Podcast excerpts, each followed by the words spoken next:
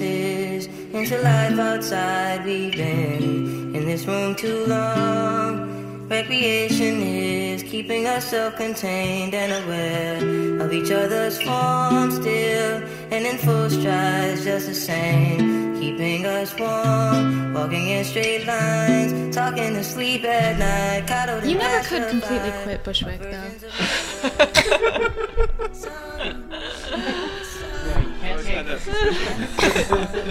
the tagline of my biography.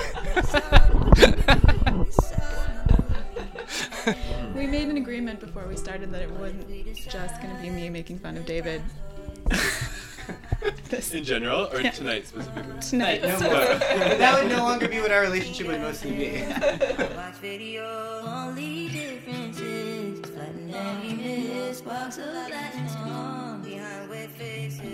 So we can either. I guess we could just we should just kind of start. I mean, this is our our holiday episode, Wonderful. which Great. you know, it's uh, very exciting. Hi, Kat. Hi. I mean, I thought maybe we could do it this way. We'll see. We can just edit it out if it's not good. Okay.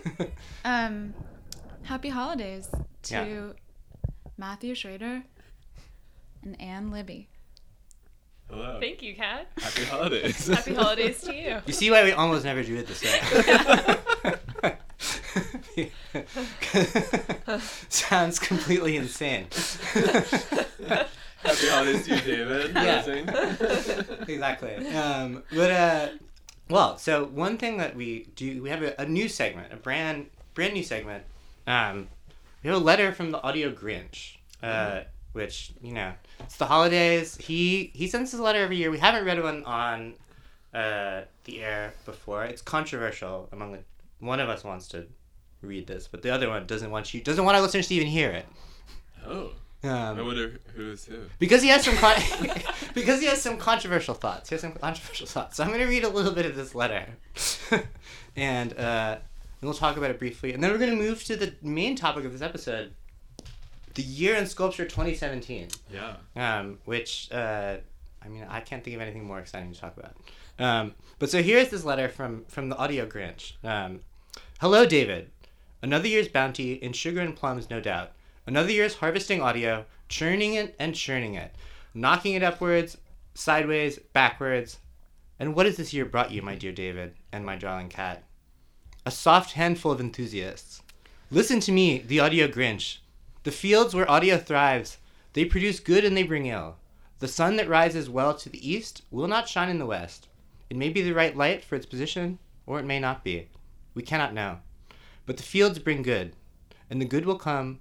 Do not abandon the fields. But hear this, David. You are truly doomed. This I tell you, as the Grinch of audio. You can never win. You will never win. Fresh audio is everywhere, and it will overtake. It will overtake both of you. It goes on more like this. I'd, I'd like to hear more. Yeah, I would too. um, well, I'll read you. I'll read you the other paragraph, the last paragraph. We'll cut to the end. Hmm. This process will destroy you and your podcast. And in your naivete, you've forgotten to tell people to write iTunes reviews, to give four star ratings, to say the name they cannot remember, that never existed at all. This, this I write as the audio Grinch, here to bring bad cheer to you at the end of 2017. Although he's he's excited, he does say later on he's excited to hear your guys' thoughts about sculpture in 2017. Oh wow. Um, I He mean, says later on. yeah, I mean, So, so it goes on. in a postscript. Yeah, what? There's a brief postscript. Interesting also that he knew that we were going to record this episode before it's been announced or um, Well, I mean, he's a complicated character. it's, it's hard to say where he fits in. I mean, I know you know there's a uh, kind of limited Western idea of like time and things, and the Mm. Audio Grinch scrambles all of that. The Audio Grinch doesn't subscribe to Western time. exactly, or Euclidean geometry. Arctic. Um, David, I think you read that really beautifully. Thank you, Kat. You're welcome. Um, but uh, but his ideas are controversial, and I think they're going to continue to reverberate through all of, throughout all of 2018. Every year, man. Yeah. And, how, how, do, and- how do you read that this this idea of destruction? What do you what do you make of that? It's a good question because you know with the podcast, it never goes anywhere. I mean, it never dies. Uh, Mm. so it's hard to say. I mean, we could just stop doing the podcast. Absolutely. could, that could. could maybe be what, he, what he's talking about. Huh. Um, but I mean, he's being a little melodramatic. I think. I don't know. It's it's hard. It's hard to say. He's a. Does he write every episode? Um, no, he only. Um, Yeah, let's. Can we get a little more backstory on this audio Grinch? Yeah, who is I- who is this? sometimes he'll text me late at night after like an episode that he likes. You know, sometimes he'll forget to that he did that at all. Wow. Um, he, t- he he takes Ambien. um, but uh, but he sends us long letters. You know, at the end of the year. You know, we have a, f- a few fans, and some of them Does like he write. self-identify as audio Grinch? Or is that okay? Yeah, I didn't. Um, that would be. I mean, I'm a mean guy, I guess, in some ways, but that would be a cruel uh, nickname. Yeah, Grinch is like um, it's not like a title you can give someone. No, you just kind of. It's just a thing that you are. um, I don't know. Some people are just like. some people are presents, and some people are coal. And some people make sculptures. yes. a clean se- a clean segue into the reason that we're here. Mm. Um, the year in sculpture 2017. Um, it's been a strange year. It's been a year uh, with some some twists and turns, and I don't know. I thought that would be for some reason a hilarious thing to bring you guys in to talk about. no, but you prepared some notes, right? Or you you Yeah, you yeah, came, yeah. You came in with a thought. Yeah, Um, yeah, but you know, I think not not to just jump right into it. Yeah. but, um, I'm prepared. Yeah. Yeah. Um, let's start. Let's start there. I mean, you know, I like one of the things. Like, I mean, one of the images that I definitely had in my in the background. Like, and maybe this is crazy, but like the um, the like image of the Trump wall like prototypes. You know, Mm. like uh, which is like one of. Oh, that's in our separate podcast, the images of 2017. Um, but but I think it I, it speaks to I don't know you know something Sculpture. something about sculpture. Yeah. Sure. Um, Yeah, I mean, uh, year in sculpture is also kind of like a year in um, thinking about power or like power relationships. So the Trump wall like makes a lot of sense, I think, to, Yeah. to start there. And it has been, I mean, you know, not to get too radio announcery, but like what a year and like a shift, you know, sh- Definitely. shifted a dynamic. Definitely. Yeah. Um, but so like what, you know, when you think about the shows or the things that you that you've sort of seen this year, what came up to the top of that that crazy ass screen of yours, Matt? Um, well, I guess it be, you know begins like before the year with the election, um, Right. And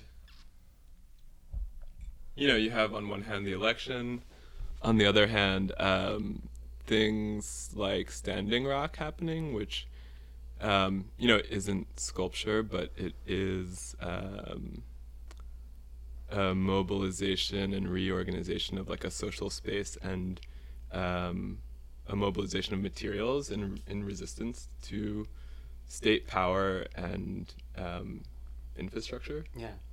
So I think that's totally connected to the Trump wall prototypes that you're talking about. It was also like an intense mobilization of people's like attention and imagery, like just to even like transmit what was happening there, which I feel like developed really quickly and is like something that's kind of continued to develop throughout the year. And it was a physical space. Like it, they Yeah. occupied. Right. Totally. Yeah, I mean it was it was a physical space and it was um it was a social space and it was like a communal space and it was a space that was both acting to physically disrupt um, the action of like completing the pipeline and serving as um, you know a literal sort of uh, space to sleep and eat and you know conduct social relationships basically. Well, I was actually, upon thinking about the subject 2017 in sculpture, um, I was kind of thinking about all the monument removal or the desire to remove monuments and just how like a collective action like that kind of becomes sculptural also so i think i don't know sort of a similar kind of thinking about you know Yeah, totally. that's that's kind of like where that's where I put my emphasis of the year also. hmm. Um, and yeah, I mean, what what do you what do you think about um, or what do you make of that? Um, well, I guess I was sort of thinking about these ideas of like um like editing history and I mean kind of basic things about like changing um sort of historical portrayal of what's happened. Um, but also generating new histories and like what that can mean. But um, I don't know. It's very it's very complicated and uh, I feel like in a way it's it's like very case specific um, and and site specific. Like when um, when some of these sculptures are in sites that you encounter on a daily basis, I think it's really different than when you have to travel somewhere to experience them or um, you know make more of an effort to encounter them. I think your interaction is probably different. Yeah. But that's an interesting point that you bring up. That the the editing itself is sort of site specific and needs to be sort of contextually based, given that you know monuments have a history of sort of having a sort of an archetypal I- idea of how they're going to look and where they're going to be and how they're going to be presented and they are some they were somewhat regulated when they were erected Sure. And so that question of nuance and whether one is valid or not, or whether it should be eradicated or whether it should just be moved, or how to kind of deal with that is sort of an interesting, I think, very 2017 question. Definitely. And I, I think that this woman, Takiyah Thompson, is um, kind of like the best, sort of the best artist this year. Um, Hot take. You can stop listening now. no, well, she, so she she is a college student in, in Durham. Uh, she's a college student in in Durham um, who, uh, during a protest, climbed to the top of a Confederate um, monument outside of the courthouse and uh, tied a rope around the sculpture and then let the sort of you know let the crowd pull the sculpture to the ground. So she both sort of um, you know identifies the monument as this sort of like problematic site. Um, its its situation outside of the courthouse and it's sort of like reproduction of a certain kind of like um, white supremacy. Um, so she uses the rope as a kind of like sculptural implement, um, but then throws it to the crowd and lets the sort of like group of people pull it to the ground. And the resulting sculpture is incredible. It's like this crumpled Wow. um, monument, which reveals that, um, you know, what sort of stood as this kind of uh, symbol of Confederate power is actually hollow. And, um, you know, just like seeing that crumpled sculpture or, you know, monument uh, with a rope sort of still tied around it, um, with a group sort of standing around this thing, I feel like is sort of like the, the sort of, uh, is like the image that I take away from this year. Yeah. Yeah.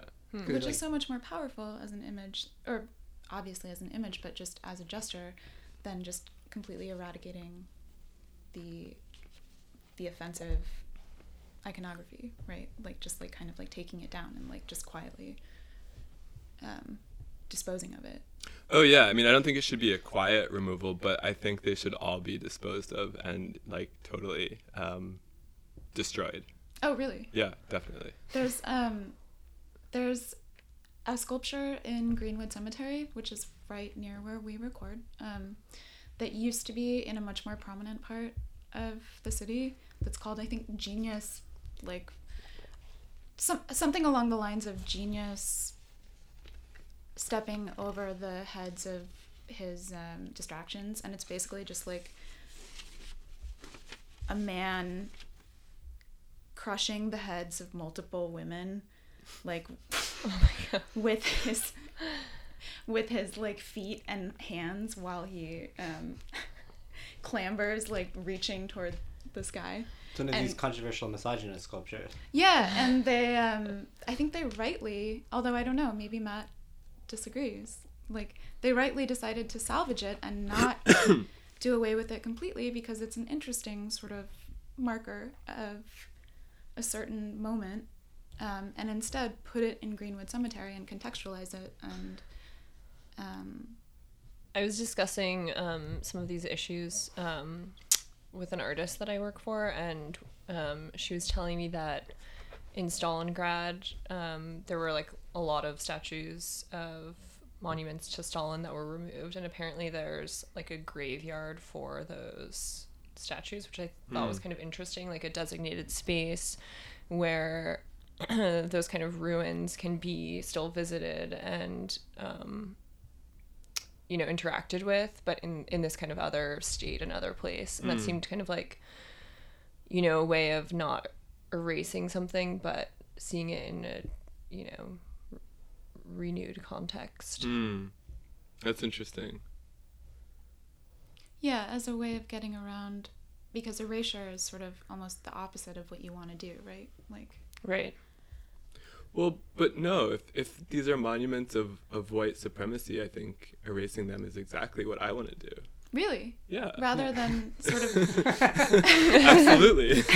well, because what you're saying about the piece that you're describing, if, if from what I took from what you were saying, was that like that sort of turns one of these sculptures into a ruin that like forces or asks for a kind of participation that like generates this other kind of active conversation, but that like if the idea that that's an artwork also implies that like just ha- just letting them become ruins like isn't enough. Like you, they're, Well, they're still too powerful. Like or like they still are not even powerful. They still are like these images. Like they don't need a to live. yeah, Yeah, I don't think so. yeah.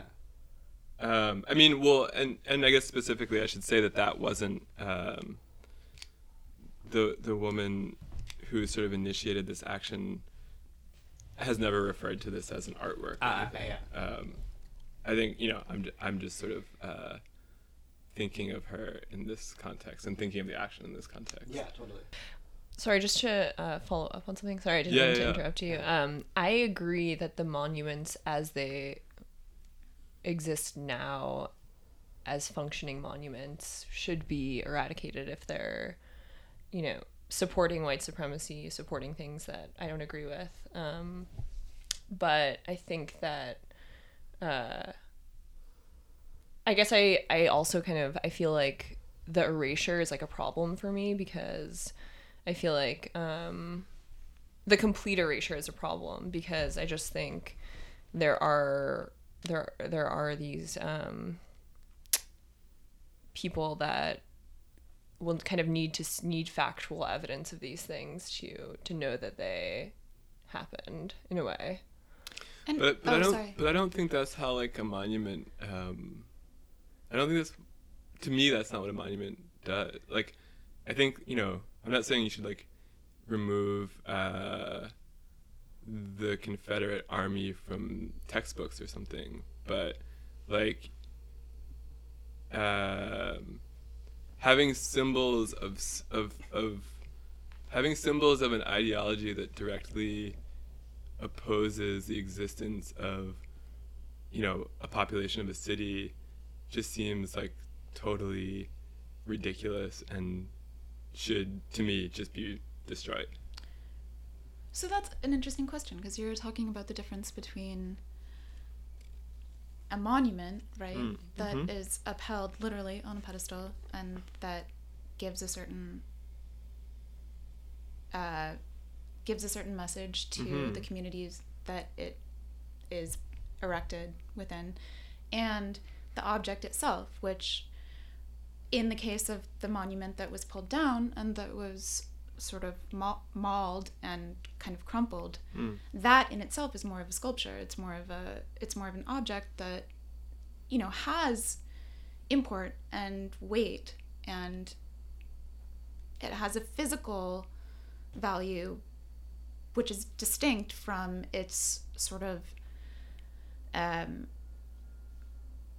psychic weight as a monument so maybe like i think we're yeah But I I agree with you that they shouldn't continue to exist as monuments, just to Right. Yeah. du- Yeah. Yeah. double that, yeah. yeah. Yeah. Well, but I think it's an important distinction because I think it's just like peop like what. I feel like this is where people get like, um, or this conversation gets confusing because. I I don't understand the value of. Of keeping a Confederate monument in any form, like. I don't think that removing a Confederate monument will in any way um, change history or um, change the way that anyone like thinks about what has happened in history, right? But as Anne was saying, there is that sort of scary line where there are people who, if they don't have evidence of a narrative, they will refuse to believe that that, that historical narrative occurred. And that's, I mean, obviously, like, we're not relying on monuments for, mean, like, our historical I mean, those like, people are memory. Yeah. But Yeah, I don't know. it seems like appealing to the lowest common denominator here. sort of but i mean i think there's something um there there is something to the idea of just erasure on its own terms as being as problematic because you are just cutting out something that's horribly painful that people had to deal with and in that way you're not really honoring their pain Yeah, but by keeping it, you're you're re. Oh, I'm not arguing to keep it. Well, okay, but just to, to I mean, by keeping it, you're actively reinscribing that pain to to like black people in the U.S. every day. Like every every time someone in Durham had to go to court and pass this Confederate monument as they're entering court, that's just like that's that's a to- it's totally um, it's like setting up what's going to happen before anything happens you know, every time you see this sculpture before you go into court, before you move through Durham, you know. Also, I think I backtrack because I think it's kind of up to the people who uh, lived am- among whatever offensive iconography is in question. Yeah, It's, it's up to them to decide what to do with it. right. yeah, I agree. really- I think it's very yeah. case case by case specific. I have some quotes that might be um, might be helpful. Perfect. Um, so the the president um, tweeted after a series of monuments were removed. Um, sad to see the history and culture of our great country being ripped apart with the removal of our beautiful statues and monuments. You can't change history, but you can learn from it. Robert E. Lee, Stonewall Jackson. Who's next? Washington? Jefferson? So foolish. Also, the beauty that's being taken out of our cities, towns, and parks will be greatly missed and never able to be comparably replaced. so, The other funny thing is that like no one thinks those are beautiful. well, no, he does. I mean, they do, and he does. Yeah. I think that's you know he doesn't. he. He doesn't care. I think a lot of people think these are beautiful, and they think that that is an important and beautiful part of history. I mean, I think if you replace it them with like Washington, which is like in some ways, you know, not what we're actually talking about taking down, but in a broader sense, it's like, I mean, seems like the future where we really reevaluate what our relationship with these founding father figures is. Like, Sure. is, is a conversation that's like not that far in the fu- you know in Yeah. the future. So like in a way, he's like right. Like, hmm. I mean, but I I mean, we all get that they think that like George Washington's sculptures are really beautiful, right? Or like those paintings, or I mean. Well, They're but, but but I mean the whole the reason the reason the march in in Charlottesville happened was because people were protecting a sculpture or a statue of um, Robert E. Lee. and Yeah. They were they were they had rallied to sort of block um, an attempt at removing this this monument. So I think those people that surrounded that monument and sort of put their bodies on the line to protect its continuation as a symbol of power and a symbol of like the Confederacy Yeah.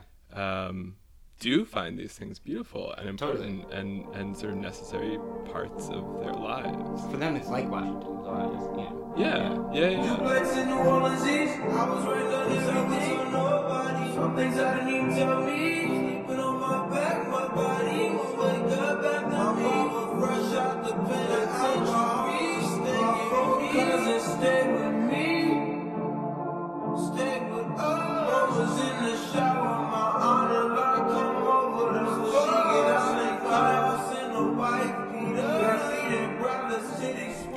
Now, Anne Libby, you said that uh, you were thinking about the materials of 2017, um, and yeah, and you One was fabric, and one was uh, stone. And I think that's interesting. Can yeah. you unpack fabric first? Okay, fabric. I feel like there's kind of been this. Um, there had been this. Um, sort of push towards like digital, like the digital space and um, technology and production and um, maybe that was like 2016 or 2015 and then there was this kind of there's been this shift towards like a kind of craft or um, the handmade and i also think it has to do with a certain idea that certain people have about um, the feminine or something or like a women's kind of craft um, which is interesting and that was sort of like a broad topic that I was thinking about. Um, and then stone, uh, I also think is interesting just having had that conversation about monuments. Yeah. Um, but I think it possibly involves like a certain kind of like investment in working with it that um, feels like a shift in a way. Um, but I don't know. It's so much of this ju- just depends on like what you expose yourself to at what time, in a way. So Do we? I mean, go ahead. Yeah, yeah. No, I think I think I think that's a really interesting um, two two interesting materials to point out, and I think like thinking about stone also has so much to do with the monument, as you're saying, and and thinking about like how um, how different people have maybe used that in a way that's sort of like ag- against or um, invested in sort of like new ways of dealing with monumentality or something. Um, and one person that comes to mind is um, Beverly Buchanan, who had this incredible show at the Brooklyn Museum. Um, you know, and she she lived in New York and then at a certain point moved to Georgia um, in the 70s and she started making these works with like chunks of stone that she would um, sort of situate as monuments outside of um, like she she realized that um, a construction company like in Georgia near where she lived um, had started hiring um, black men. And so she thought that that was like an interesting um, sort of change in culture. And she decided to make this like kind of low key monument to this change in sort of like racist hiring practices.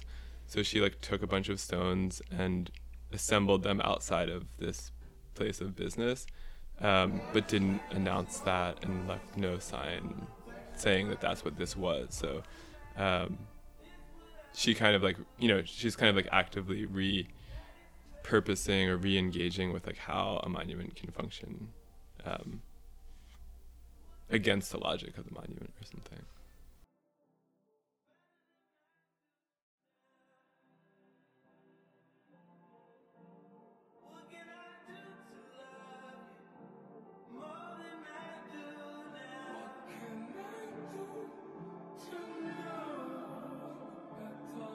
Yeah. sorry.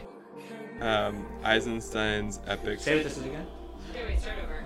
Okay, so um, in Rosalind Krauss's Passages in Modern Sculpture, Um, chapter one, narrative time, the question of the gates of hell. Uh, the book begins. The very first thing that's considered in the book is October, Sergei Eisenstein's film about the Soviet Revolution. Um, opens with a shot of a statue of Nicholas II, who was the Tsar of Russia, um, and goes on to sort of um, pan over the sort of features of this sculpture as a kind of um, symbol of power, and then um, the scene sort of cuts to this sculpture um, tied up with ropes and um, films people basically pulling this sculpture off of its pedestal. So this book, like considering um, the origins of modern sculpture, begins by looking at um, a monument being- being removed, basically by the people, because sculptures, like the history of sculpture, is so connected to the monument and to architecture, which are all sort of um, you know tools of the state power. So, um, beginning thinking about the history of modern sculpture by like talking about the the Russian Revolution and the kind of like, you know, um, removal of these kind of like old symbols of power. It seems totally relevant, and it seems like. Um, I don't know. I think we're just like at another moment now of, can, of like, kind of like digging into what symbols of power are and like how how to like how to consider um, symbols of power as artists or something. Yeah.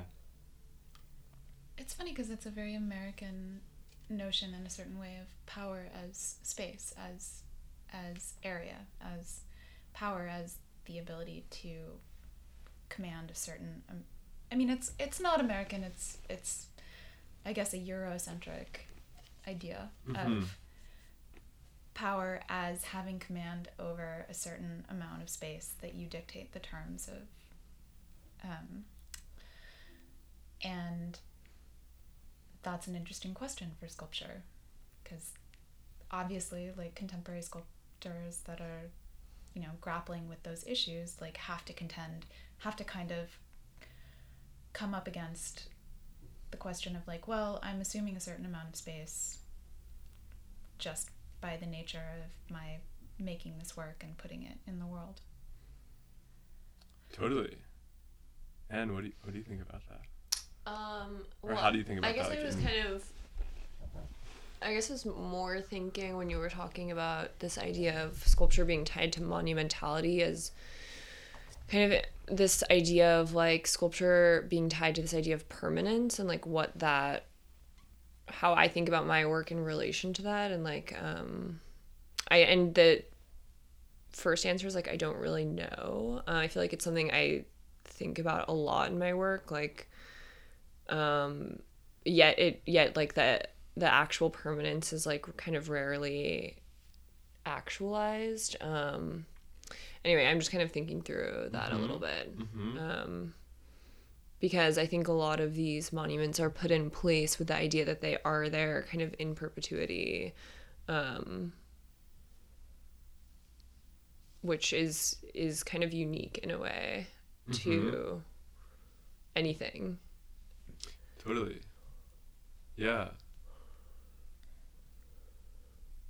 But I think what we're all pushing up against is that the monuments in question were all made by a particular crew of people who were white male landowners, right? And so And politicians. political white male landowner, Yeah. yeah. Yeah, yeah, yeah totally. Peeps. Totally. um, which is like a very specific subsect Sure. of the American community. So like the you know, um, it's a very different question for you to be making an object that's taking up space. Yeah, I mean, I think. Yeah, I agree. Um, but I also think there is this these just these questions, very basic questions about like using materials in you know worlds where like climate change is uh, feels so like tangible and close and um, I mean, there's just a lot of like, I mean, I, I feel like I'm kind of just broadening it up wildly and maybe irresponsibly, but like the, the act of making thing, making things is like very complicated to justify at this moment. And, um, anyway, sorry, just kind of Yeah. sprawling. I mean, you know, there's always like Andy Goldsworthy. Um, Never forget about him. It's it's a joke, but it's not. He's a great artist. I think he and William Wegman are the least celebrated, under under recognized artists of our time. I feel like William Wegman's pretty like pretty recognized. Yeah, he's coming around. Yeah. I think Goldsworthy's gotten it's got nothing but a praise from the way he, he entered he entered the field. Wait, why do you think that's funny, Matt?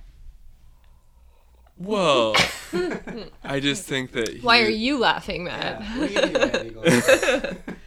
I think that Andy Goldsworthy is, is he's just another um, maybe just another another brand of um, like a kind of egocentric white man um, having like nature fantasies or something. Yeah, but have you ever seen fall leaves in an eddy? Um, I can't say that I have. What is an eddy? Like it's like a a little like point in a stream where the the stream goes circ- circularly. Mm. Um, yeah, and the leaves get kind of caught up. Mm. It's interesting. What does white supremacy have to say to that? um, wait, but I'm, I'm interested just like to go back to this because we we talked for a, a second off air like about the new museum show Unmonumental, which was like ten years ago, or like which which spoke to you know what at that moment was like a particularly thread of like I would say more retreating, kind of broken sculptures that were like trying to not even aspire to you know trying to present like an, an alternative path to like a normal notion of monumentality. Mm-hmm. Uh, I feel like my memory of that show is kind of is a little bit blurred because I remember like a couple of things in it, um, but I remember it having this kind of big presence. Um, but yeah, it seems like that show kind of maybe and this is like again i feel like it happened when i was just finishing my undergraduate like it seemed like it kind of like brought a higher degree of visibility to like a kind of um all these different kinds of sculptural practices like that wasn't really there before that was kind of my sense of it like i think i remember seeing rachel harrison's work Yeah. and that was like one of the main things i remembered um Totally. Yeah. Yeah. I mean, I feel like it's a show that I didn't see, but um, was really aware of in in art school and have only engaged with like as a book. Mm. Um, but yeah, totally. Rachel Harrison's like the person that comes to mind stood when, I, out to me, when yeah. I think of that show. Um, and I think it's like a great like super interesting thing to think about again now, but. Um, like I feel like a lot of that work sort of you know just through like the process of like culture changing um sort of hard to think about a lot of that stuff as being um like unmonument- unmonumental. Yeah, like- yeah, like- yeah. you know if you if you like by canonizing something's Right. like unmon it's like excellence in being unmonumental that's that's like the process of like producing the monument or like you know producing um yeah producing like important culture or something so Yeah, Right. The monument and the canon are kind of equivocal. In Totally. Sense. totally but i think it's a great like idea and i think like you know maybe there should be like another one or something Remonument. that would be well or like unmonumental again or something But you the know? more they do it, the more they will like perpetuate that process. I'll be back before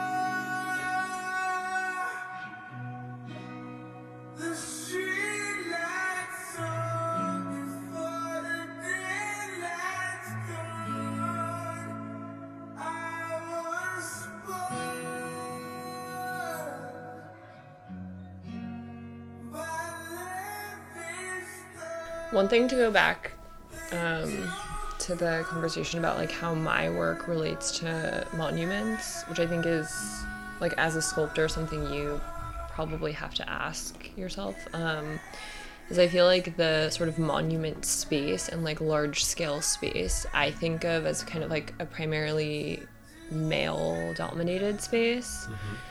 And that's one of the reasons I like to make work that's really large. Um, and a lot of people have uh, kind of implied that my work is masculine in some way, which I think I always find interesting because they're sort of reading into it a kind of gendered normative idea of what my work should be as a woman. Um, and I think, I don't know, that's been an interesting kind of space to explore for me. Yeah, the idea of like gender constraints on uh, sculptural form is really interesting. Yeah. Like both in terms of space, which is obviously like you can think of like literally like man spreading. like, Right, as, right. like, the most sculptural sort of like meme Mm-hmm. of 2017. but also in terms of aesthetic and sort of Materials, yeah, yeah. I mean, like- in a lot of it would be interesting to ask people what exactly they meant by that. yeah i almost feel like it's it's come up so much that i my sense is that it it comes from a place that's like very unfiltered um which is also really interesting like those assumptions just kind of are able to be given without much thought and that's always kind of surprising um What do you What do you think? Like when when you when people like ask you about that, what do you do? You think that's like are you, am i like is that like am I- interesting to you, or is it like, or do you just think like that's not even like a question you're considering?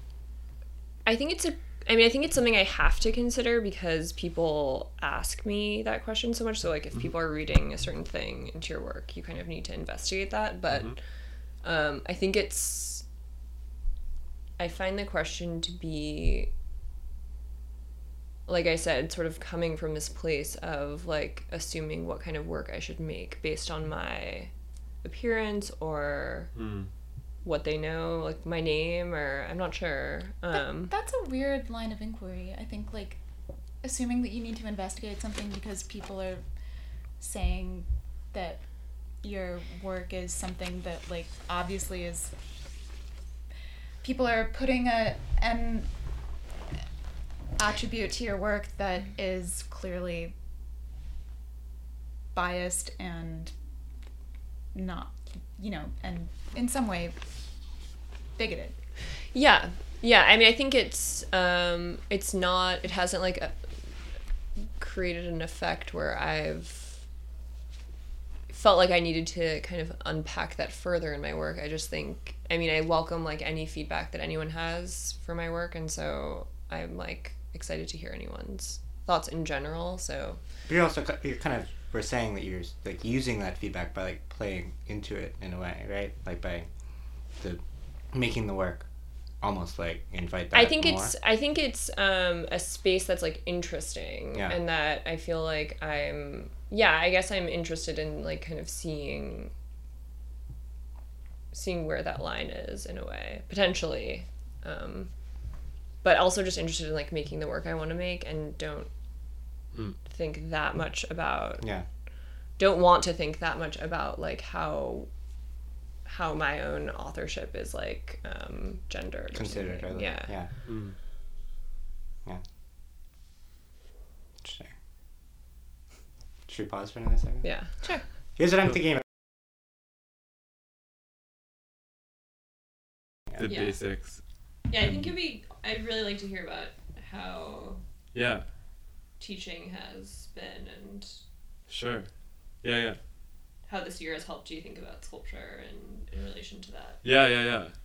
Yeah, I mean, I guess I guess I'm maybe more explicitly thinking about like um, things like like the monument um, because I'm teaching freshman foundation 3D classes, and so I feel like I'm really just sort of thinking about like what like what is at the basis or like what what's like what what are the basics of like the three dimensional world, you know?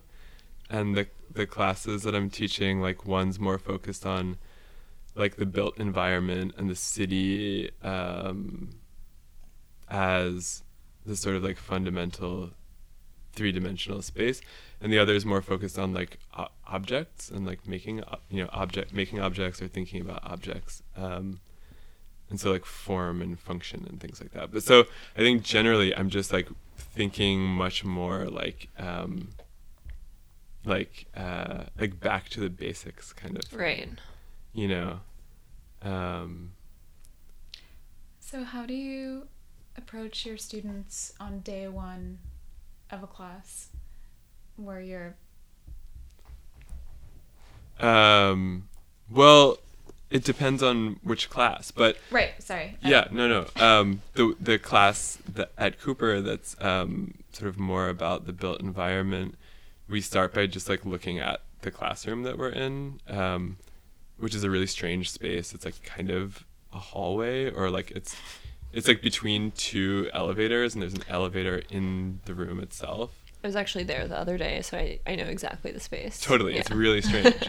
um, and and so there's like a door to a hallway that has um, a really strangely shaped curved window. So like other Cooper students or like just other people are often like looking through that window into the room. And then there's this elevator that is actually in the classroom, which opens periodically. And they're just people like trying to get to other floors or like maybe wanting to like cut through the building. So um, and then there are these giant windows that like look out at Manhattan. So um, we start by just like looking at the like shapes and like the different kind of like you know surfaces and like thinking about this like this sort of circular elevator that's in the building that um, is there because Peter Cooper, um, when the building was built, knew that elevators were going to happen um, and were like a thing of the future, but like the technology wasn't exactly available yet. So he sort of like left this circular void in the building to accommodate an elevator, but like most elevators, of course, aren't circular. So um, Actually, uh, the elevator was broken today. I happen to know that. Um, there just you go. on a side note. Yeah, no, totally. I mean, and things like that, I think, are like crucial to talk Peter about. Cooper, come on! They don't work. Didn't foresee that. because it's like like there's a way that a lot of um like young art students um are approaching the world from like a really like drawing and painting perspective and like and also like image. Like they're just like they're they're well versed in drawing painting and like like dealing with images but think that they don't know anything about the three-dimensional world. But of course they encounter and deal with that every day. And so like i just try to like make them aware of the conditions that they exist in and like how to sort of start critically thinking about like the reason that there's a circular elevator in our classroom or something like that Um, yeah, I remember like the earliest piece I saw of yours, which involved a um, a fan and a, a box fan, yeah. And I later realized the reference point to Alice Aycock and how you were already so much further versed in um, space taking up well the funny thing is though that i had no idea who alice aycock was then i was just um like interested in like Don't say that. That ruins the. well but it's true you know and i think it makes sense because or it makes sense with what i'm saying because like like when you're like 17 or something you know you know what Alice Aycock is dealing with, but you probably don't know her work, or you don't know that like dealing with like currents of air is like a hit like a historicized sort of like direction of sculpture or something. Mm-hmm. You know, so like I of course realized that later, but at the time I was just like, oh, like these fans are interesting and like they can like move a fabric, you know. Yeah, it was very interesting. Highly recommend that piece. But what do you see, so like as a teacher, because we were talking earlier about, I mean, Anne mentioned like some materials of the year, or like how, how do you see like students relate to materials in a way that might, you know, is either different or, I mean, do, do we think of these things as stuff that kind of cycles through time or interest in various things? And, Um, well, that's a good question. I mean, I guess I guess it's sort of funny because um, right now I'm like sort of determining the You're materials they use. Yeah, which Yeah. like is a hard thing for me to do in a certain way. Um, but we're kind of just like walking through like like cardboard and like wood and metal, and so like it's pretty basic. yeah. Yeah. Yeah. But also, like, I mean, is the, is the, the reason that they're like so much more familiar with drawing and image is because I mean, sculpt there is like an economics to sculpture that's like Yeah, I'm curious why. I think you're right about that, but I'm curious why you think that is. Well, I think I mean, one thought is that like, just like, yeah, it's about space and it's about like taking up space or like having space or having access to space. Like, if you make a sculpture, it's like a big thing, and then you have to put it somewhere. So like, like high school art classes, I feel like mm-hmm. often don't like teach kids how to make six foot tall paper mache sculptures because then they have like 20 six foot tall things. That's true, but I feel like a lot of sculptural materials are also kind of um, have an overlap with kind of everyday construction materials in a sort of foundational way that I do think people have access to maybe more than like paint. Um, just I don't know. I'm not sure why, but interesting. Well, I think it's really about space though, because like they might have access to these things, but like, um, but maybe they don't consider them critically as material. Like, hmm. you know, I just think that like most high schools are fairly conservative, and so like what is being shown as like exemplary art is probably like painting. Hmm. You know. yeah, there's an implicit gesture of taking up space and that mm-hmm. this is worth the real estate, Right. Right. Totally. which is political and interesting in its own Yeah. right. Yeah. Yeah. Especially when you're talking about practitioners who are people of color or LGBT women, like people who are people like Anne who are told that their sculptures are masculine, which is insane to me. Um, but I guess not that surprising. Totally. Yeah. um, how do you so how do you start to nudge them into thinking about things in terms of both power and material away from this kind of two D? well, I guess it's a gradual process, but um, you know, I feel like a lot of people are interested in performance at that age, and so thinking about the kind of like performative aspects of like being in space and like sort of starting by like thinking about one's like subjectivity and sort of like body and like their like situation in space as a starting point is like something that has um, seemed interesting to young people. Yeah. Have you guys ever seen Cats? The musical? Yeah, I have not. the hit Broadway musical. I, I sadly have not. no. No. Me no, me either. Oh. I You- think you I have have a the- f- I have the sense that I would like it. I think you would. It, um, in terms of like performative perf- performance in the employ of sculptural like occupation of space. There's none other.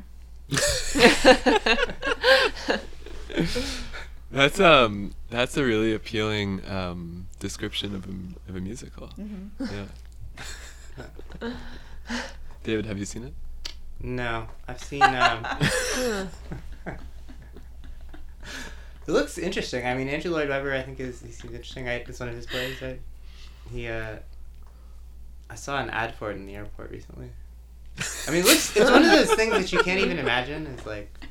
You real. can't. Yeah. It's like you can barely. you have to tell. go. Um, Is it available to attend now? Is it? Oh, absolutely. Yeah. It's Until fully the end of the available. year, Yeah. Um. hmm Yeah. The. I think it's like it's. Wait, this isn't my. Po- This isn't your podcast. Are we gonna edit this out? yeah. Yeah. Totally. yeah. I was about to go on like my whole Cats spiel, and I don't need to do that. It's interesting. This con- I mean, the like threadlessness in this conversation is interesting to me. Like, uh, yeah, because like, yeah, because which direction should we go? I feel like. Might I run to the bathroom really Yeah. quick? Okay. Totally. Um, what are we doing in terms? of Who would who would speak to defend Richard Serra? He makes very compelling spaces for people to walk around in. I don't know. You know, like as like if I were to take my mother to Yeah. an art space, I would take her to a Richard Serra sculpture and like walk around with her and then be like, "Oh, no, we're in the middle." Have you actually done this with your mother? No. I, I have to admit, I've also pictured that exact scenario. Yeah. Like taking your mother to a Richard Serra Yeah, taking a relative. Mm-hmm. That's so interesting. It's, like, It's, an relative art. It's it's relative art. It's relative art. It's relative art. He's Wow. he figured out how to make art an experience, and you got you got to give that to him. Yeah, That's absolutely. Right. He, Yeah. you know, ahead of the curve. Well, But I guess also on the curve. on the curve. Pun intended. um, but in, in terms of producing experiences, like I think um, he's also like made a lot of like um, or produced antagonistic responses as well as like It's true. people wanting to bring their mother to see his work. Sure. Um, you wanted to talk about his response or his his work in a particular. Yeah, there, there's a there's a piece by Richard Serra um, from 1980 called TWU, which stands for the Transit Workers Union, which had been on strike when the piece was installed, and he titled the work after them, which is sort of interesting. Um, but it's like an you know essentially an abstract um, sort of steel vertical steel public work um, in downtown Manhattan, and um, I guess over you know the first year that it was um, installed, there was like a lot of graffiti on the surface, and like people were like wheat pasting like posters to it and stuff, and using it as a space to like um, to drink in and kind of like because like the, There was an of little, like interior. interior Okay. spaces. Um, so there were like empty bottles strewn around. Um, but um, David Hammons made these two artworks in 1981 that were kind of performative um, activations of the sculpture. Um, one is called Shoe Tree, where he like tied the laces of sneakers together and threw them over the top of the sculpture. Um, so there were like a number of these like um, you know pairs of shoes sort of slung over the top of the sculpture. So um, you know there was that, and then he made another work the same year called Pissed Off, where um, he went and um, pissed on the Richard Serra sculpture um, and had a photographer document um, this action. Um, but I think it's an incredible artwork, and you know you can see like his like urine splatter on the steel, which is already rusted, but like will you know produce a different reaction. of yeah, sorts, different reaction. So it's a kind of like it's like both a material and sort of like social activation of this sculpture. Um, yeah, and just a little known like David Hammond's work. Yeah. Certain amount of male privilege in just being able to piss on the sculpture, but we can.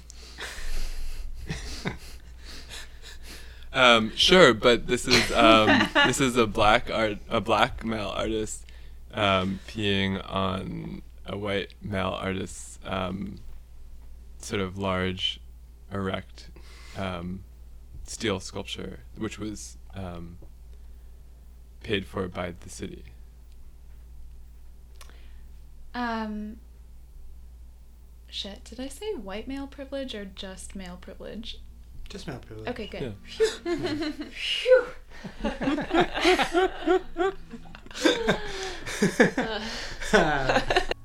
How do you feel like the documentation of that act is functioning in that piece? I don't know. That's a, that's a good question. Because it seems like, I mean, it sounds like an amazing piece. I'm really glad to know about it, but yeah, it's just interesting that its main existence is in the documentation. I feel like it's almost like um, like the pictures are funny, like because David Hammons is like Yeah, you know, tip like in in like classic Hammons style. He's like looking really good. and, right, like, right. His outfit is really considered. He's wearing a dashiki and like khakis and um, like a plastic visor. Um, so like the whole thing like is just like like it looks great, but um, but I think it's kind of maybe even more interesting just like as a story or as an idea Yeah. or something, you know Yeah, um, just you know maybe just like in in relation to like thinking about monumentality or something like this is just like um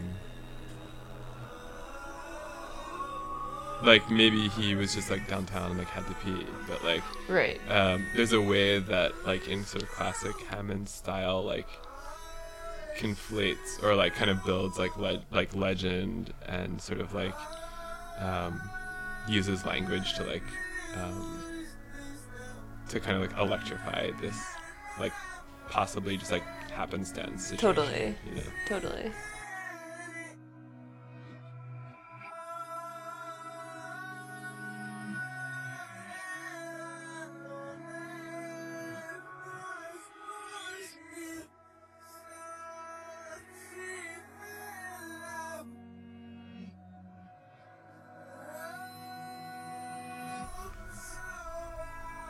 I'm probably more attracted to graffiti than I ever have been. And it's not I don't know that it has any relationship to like the current situation. Um, but I'm also not that into like I I'm more interested in these kind of organized communal responses than I am in like a kind of individual response. Um, and I'm also not like I don't know. I don't know. I'm just I'm just yeah just riffing. Yeah, yeah, yeah. Well, I guess it just all this makes me think about like um, like the way that you use like things like tables or um,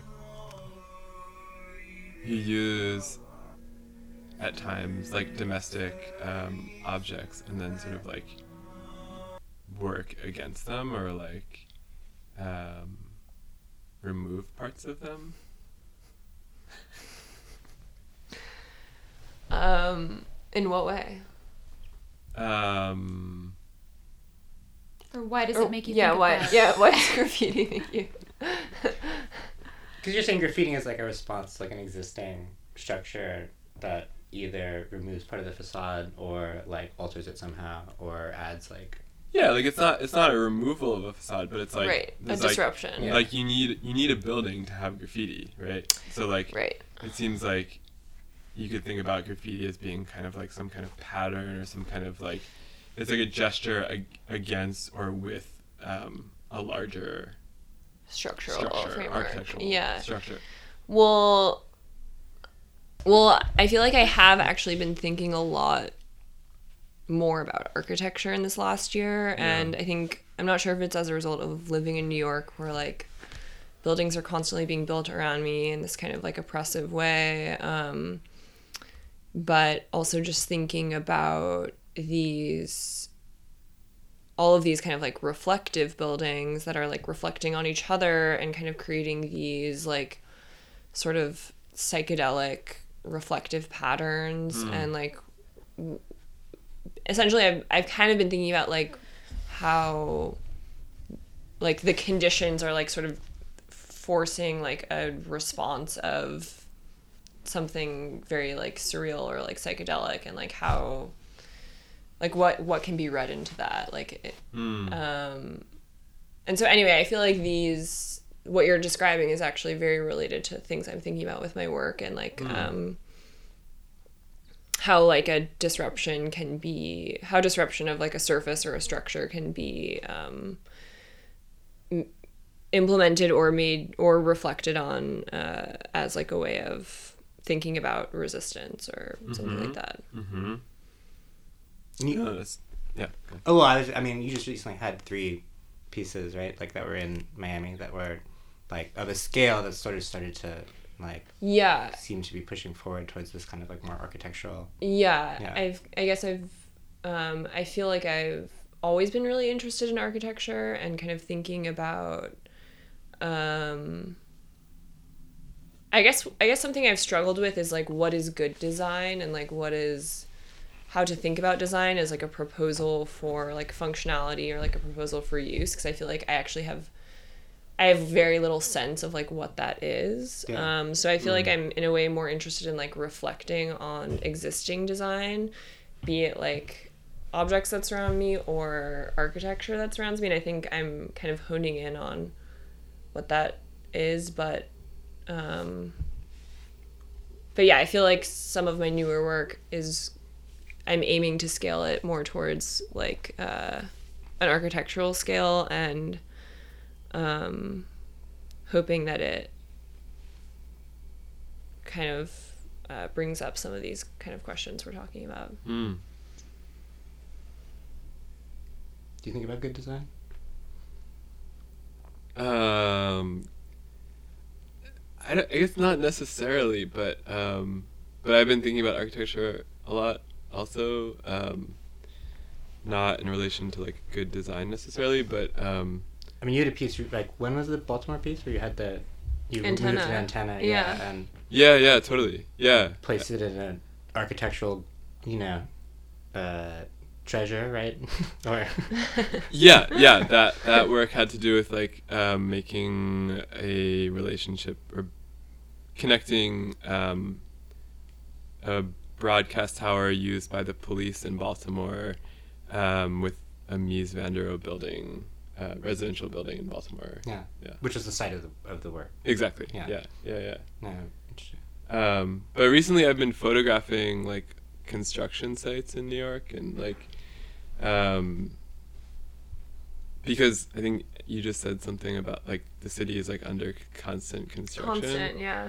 and I think that like as a condition, uh, as a condition for an urban space is like totally psychotic, um, and like anxiety producing Definitely. for everyone. It's kind of like horrible. So, um, but basically, what it, it does is that it it's like it opens up these like holes in the city, like all over the place. Like they're always knocking down buildings and like digging deeper and then like laying new foundations and like building up from there. So Right. I've been taking all these photographs um, from the street, like looking through fences into construction sites and like into the sort of lower levels of these like yeah, which is always sites. very disruptive Totally. to your sense of like what is, you know, a surface and what is solid or something. Totally, totally. Yeah, and I've been thinking about the surfaces that like, like they're usually framed by like chain link fences or by these like like plywood like hoardings. So they're like, you know, these different kind of levels of like visual blockage or like, you know, for me as like a person on the street, I have access to these sites partially, or like it's always a partial view of something. Right. So, um, so yeah, thinking about the surfaces definitely. Yeah. Yeah. What are you working on, Matt? Um, Good question. It's a good question. Well, I'm I'm working on a lot of photographs at the moment. Um, Of the architectural sites. yeah, yeah, it's a lot of that. I mean, um, I guess I'm working on that, and then I'm working on like a series of sort of like spatial, um, or like pieces that deal with architecture on a level of kind of moving parts of existing architecture around. Um, like, I made this piece this summer that um, involved like moving an air conditioning um, sort of duct cover from a hole in the floor and like flipping it over and moving it into the middle of the space, um, which opened up essentially like a large cut in the floor. Um, so it's work that's dealing with architecture by kind of like just like moving parts of existing architecture around um, to accentuate certain qualities of a space. Yeah. Where was that piece? That was at Abrons Art Center All right. in New York City. Where you had a residency Yes, Yes. exactly. for part of the year. Yes. Are are you still there? No, no, it ended um, in August. Okay. Yeah. You're always a part of you is still there. A part of me is still there. it's true.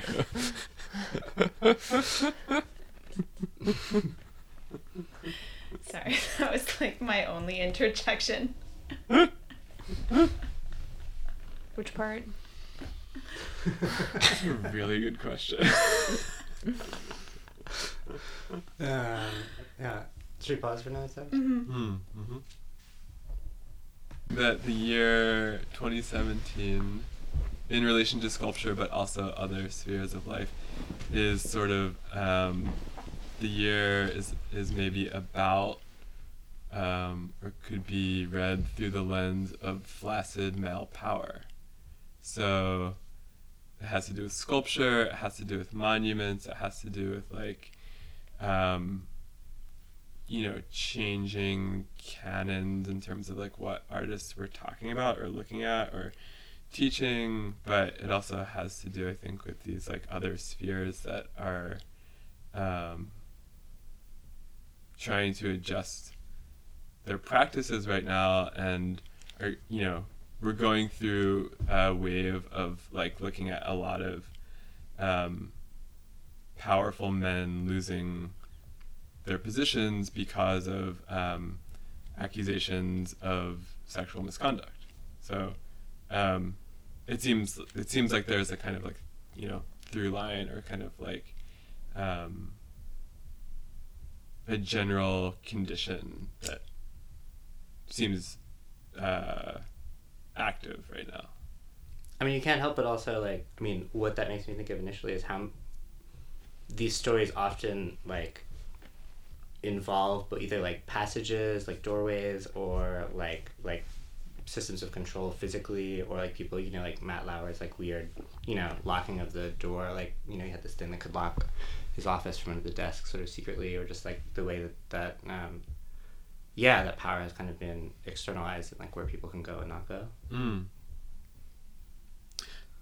Yeah. Um, I guess it's interesting to hear about the people, the sort of like sense of toppling, because I feel like that's not the sensation. That's not like my takeaway. Mm. Um, although I wish it were. Um, Mm. but it's good to think about it that way because um, I feel like my most positive takeaway is just like the kind of um, like openness and communication that like more women seem to be having between each other about it. Um, I mean, it's great that people are are you know having to resign or being fired. Um, but uh, yeah, I don't know. I I'm I'm curious. Like I I'm skeptical that behavior will change as a result, but I do feel some sense of um, optimism about like the dialogue women are starting to have and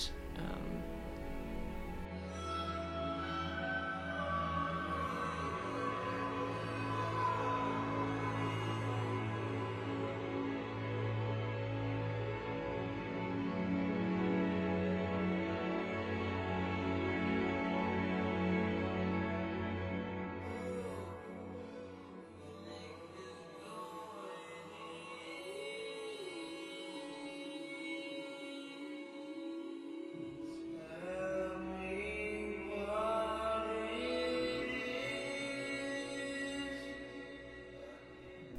are. yeah, they um, yeah. I mean, I, I kind of, you know, like I feel like in a way he, um, he actually is pointing. He's actually pointing at a kind Who's of he? um the, Trump. the president. Trump. Yeah, you um, don't have to say his name. Yeah. Yeah. Um, he's but he's pointing at a truth because, yeah, like also Washington was a major slave owner. Exactly, Right. And, yeah. and he, you know, as as the first president, um, I think he's like, yeah, also is in line for. He's at the root of all of it. Like, Right. yeah, totally. Because um, what he's what he's pointing at in this tweet is that like, um, where can you stop? And and the answer is like at the foundation of the country, which is found, you know, which is founded on the exploitation and sort of like um, brutal enslavement of um, black people and the sort of economic and political like everything in the country is like it is based around that fact and that history. So he's right because where where do you stop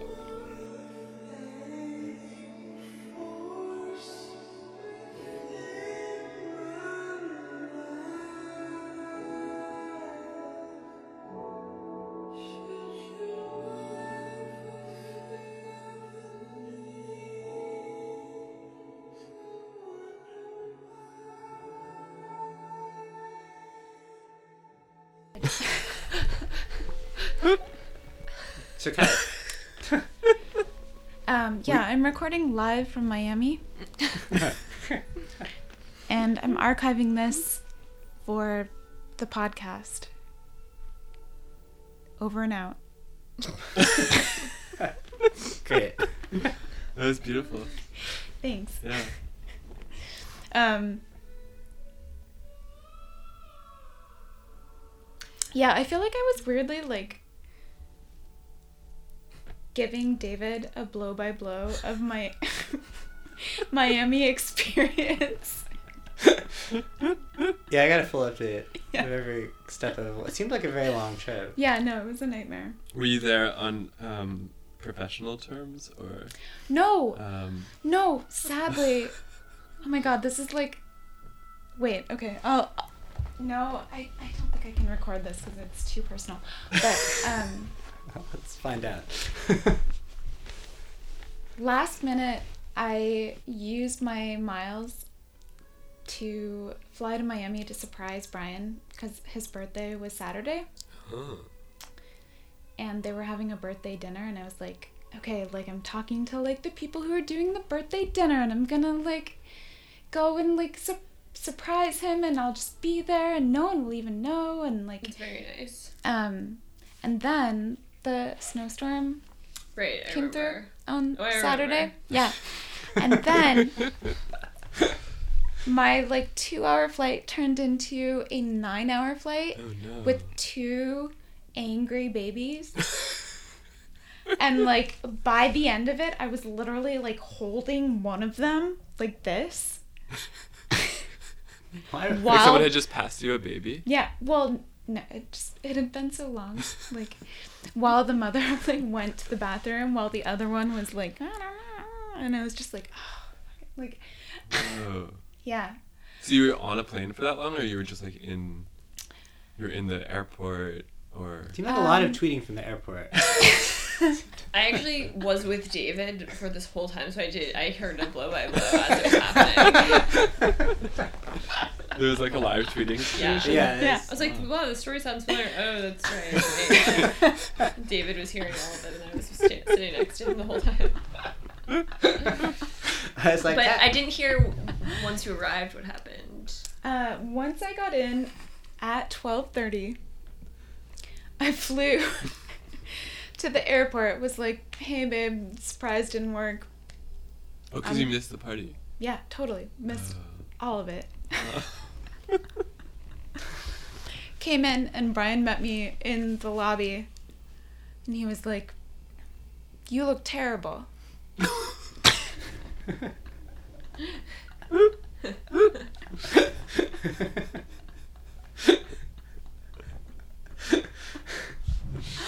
Wow. Yeah. Oh, that was like, that. That's it. That was a surprise. Uh huh. so then, were you there for a day or? Uh, for about 18 hours. Yeah. My other favorite part, I mean, this doesn't have to, but I love, we were, I don't remember what we were talking about, but then you, uh, we were talking about your, for some reason the bachelorette party came up, and you were like, and you talked about how you'd wanted your bachelorette Oh party right. with, with Eve to just oh, to be, be both doing heroin. yeah. Wait, what? Which really made me laugh really hard. Yeah, that was my like. Oh.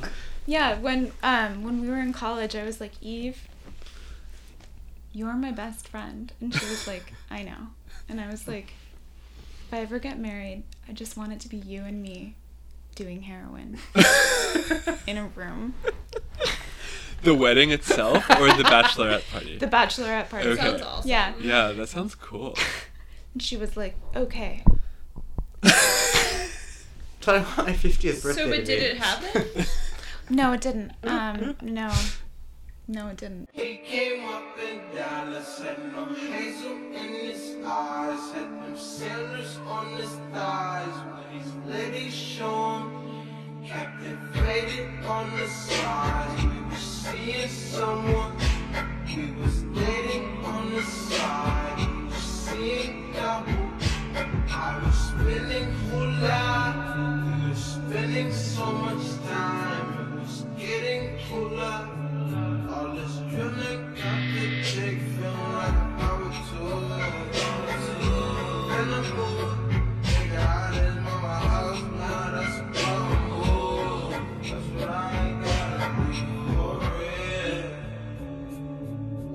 Gotta